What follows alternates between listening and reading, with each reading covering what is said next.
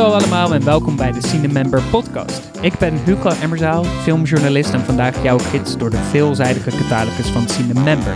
In elke aflevering hou ik je nog geen 15 minuten de keuzestress bij je weg over welke films je thuis zou kunnen kijken en daarbij licht ik ook nog uit welke nieuwe films op het platform verschijnen.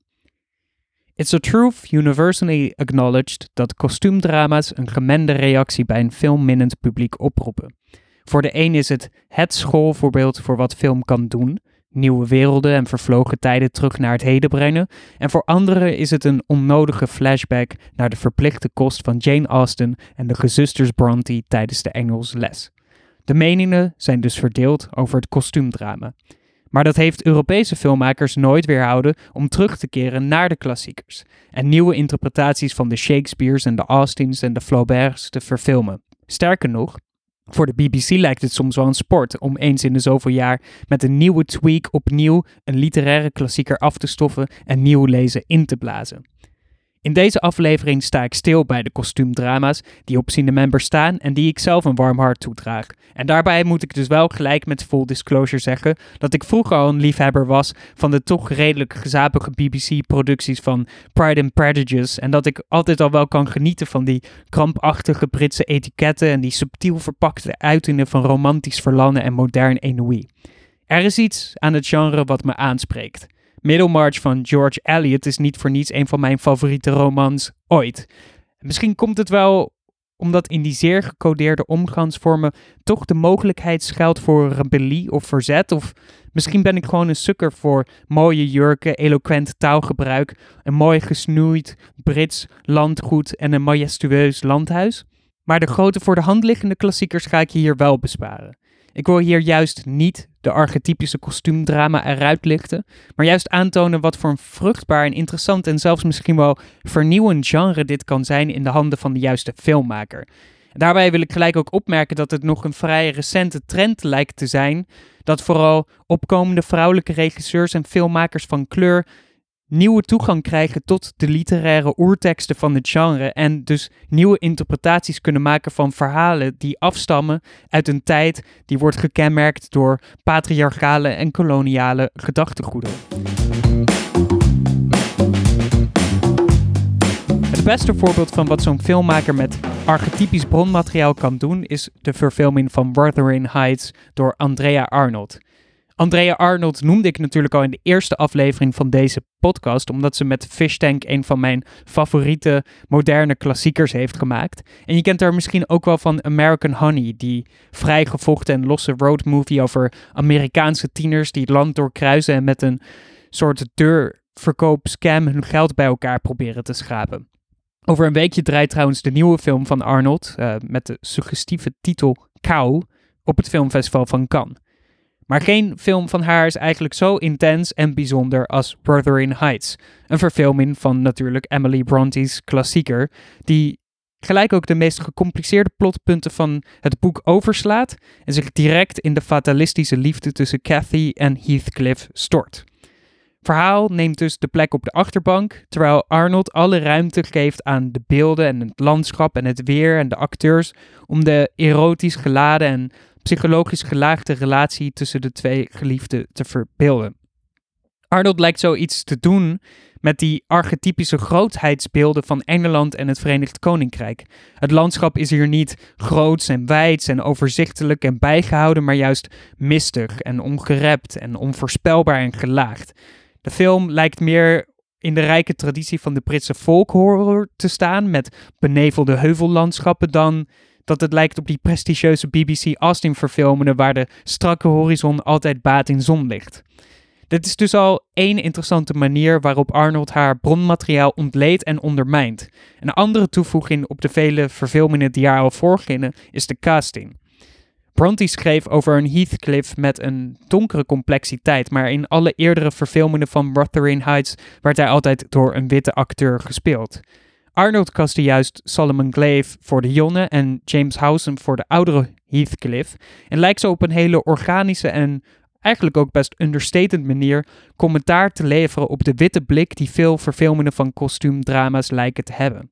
Het is eigenlijk een hele simpele aanpassing, Waar verder ook vrij weinig commentaar op wordt geleverd in de film zelf, maar dat wel de hele tijd van belang is als je er naar kijkt, omdat het iets doet met de verhoudingen tussen de personages op het scherm.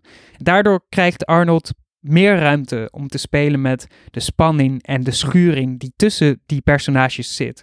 De film is af en toe hard en intens. Het is fysiek en vol met textuur. Er zit zelfs een soort agressie in misschien ook wel de meest liefdevolle scènes, wat heel fascinerend is om naar te kijken. Andrea Arnold liet overigens later in interviews weten dat Wuthering Heights haar minst favoriete film is die ze zelf heeft gemaakt. En dat ze het moeilijk vindt om naar haar eigen materiaal terug te kijken. Maar misschien komt dat wel omdat er zulke diepe, duistere emoties te vinden zijn die bijna uit het beeld willen barsten. Dat maakt het voor mij juist een onvergetelijke en broeierige filmervaring. En daarom wil ik hem jullie maar des al te meer aanraden.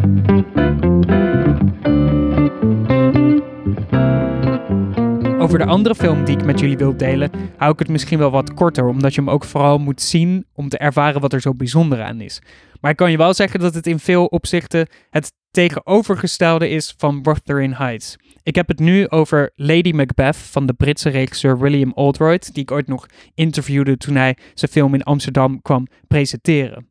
Oldroyd's film is juist heel Spartaans en straf, met hele strakke kaders en statische shots, effe kleuren en harde lijnen. Wat niet betekent dat wat zich in het beeld afspeelt overzichtelijk of ingetogen of saai is. Sterker nog, ook hier gaat de film wel over opborrelende emoties, over resentiment en over wraak.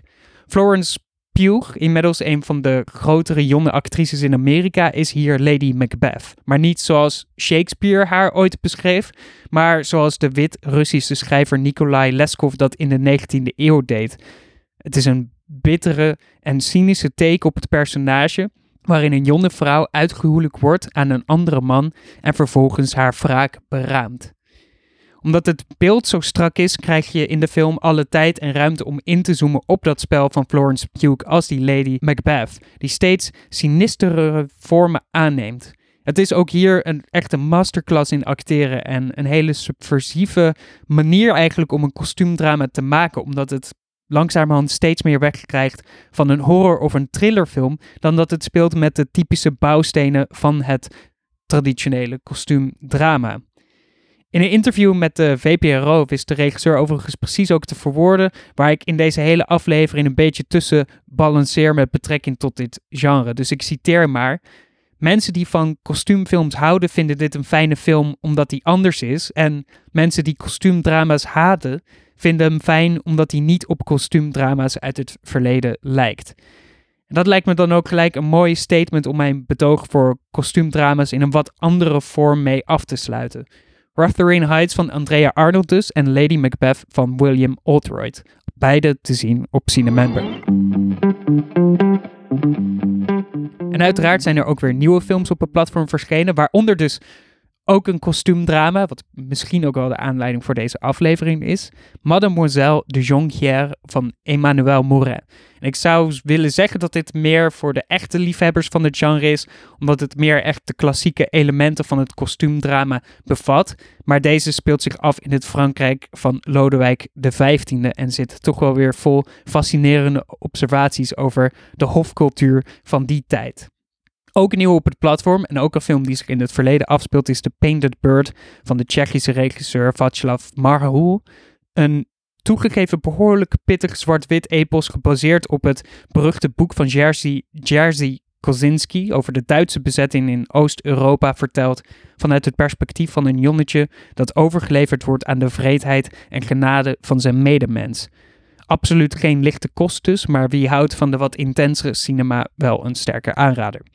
En aansluitend bij mijn vorige aflevering over Nederlandse films is er ook Cloaca van Willem van de Zande Bakhuizen, een verfilming van het gelijknamige toneelstuk van een jaar daarvoor. Cloaca is ook een masterclass in acteren met hoofdrollen voor andere Pierre Bokma en Gijs Scholte van Aschat in een pittig plot over volwassen geworden jeugdvrienden die op een hele problematische manier op elkaar moeten leunen, wat natuurlijk goed uit de hand gaat lopen. Zoals altijd vind je al deze nieuwe toevoegingen en de films die ik zelf voor de podcast heb uitgelicht op de homepagina van Cinemember. Op zoek naar meer filmtips ga dan ook naar cinemember.nl of cinemember.be. Daar vind je een actueel overzicht en kan je op de ontdekkenpagina ook gelijk je eigen filmselecties maken. Dat was hem alweer voor deze week. Volgende week ga ik naar het filmfestival van Cannes. Dus deel ik mee wat mijn favoriete Cannes-titels zijn die op het Cinemember platform staan. En blik ik misschien ook wel al met jullie een beetje vooruit op wat het festival dit jaar gaat bieden. Want een deel van die films gaan natuurlijk ooit ook op Cinemember verschijnen. Voor nu alvast super veel kijkplezier en tot volgende week in een nieuwe aflevering van de Cinemember podcast. Bedankt voor het luisteren.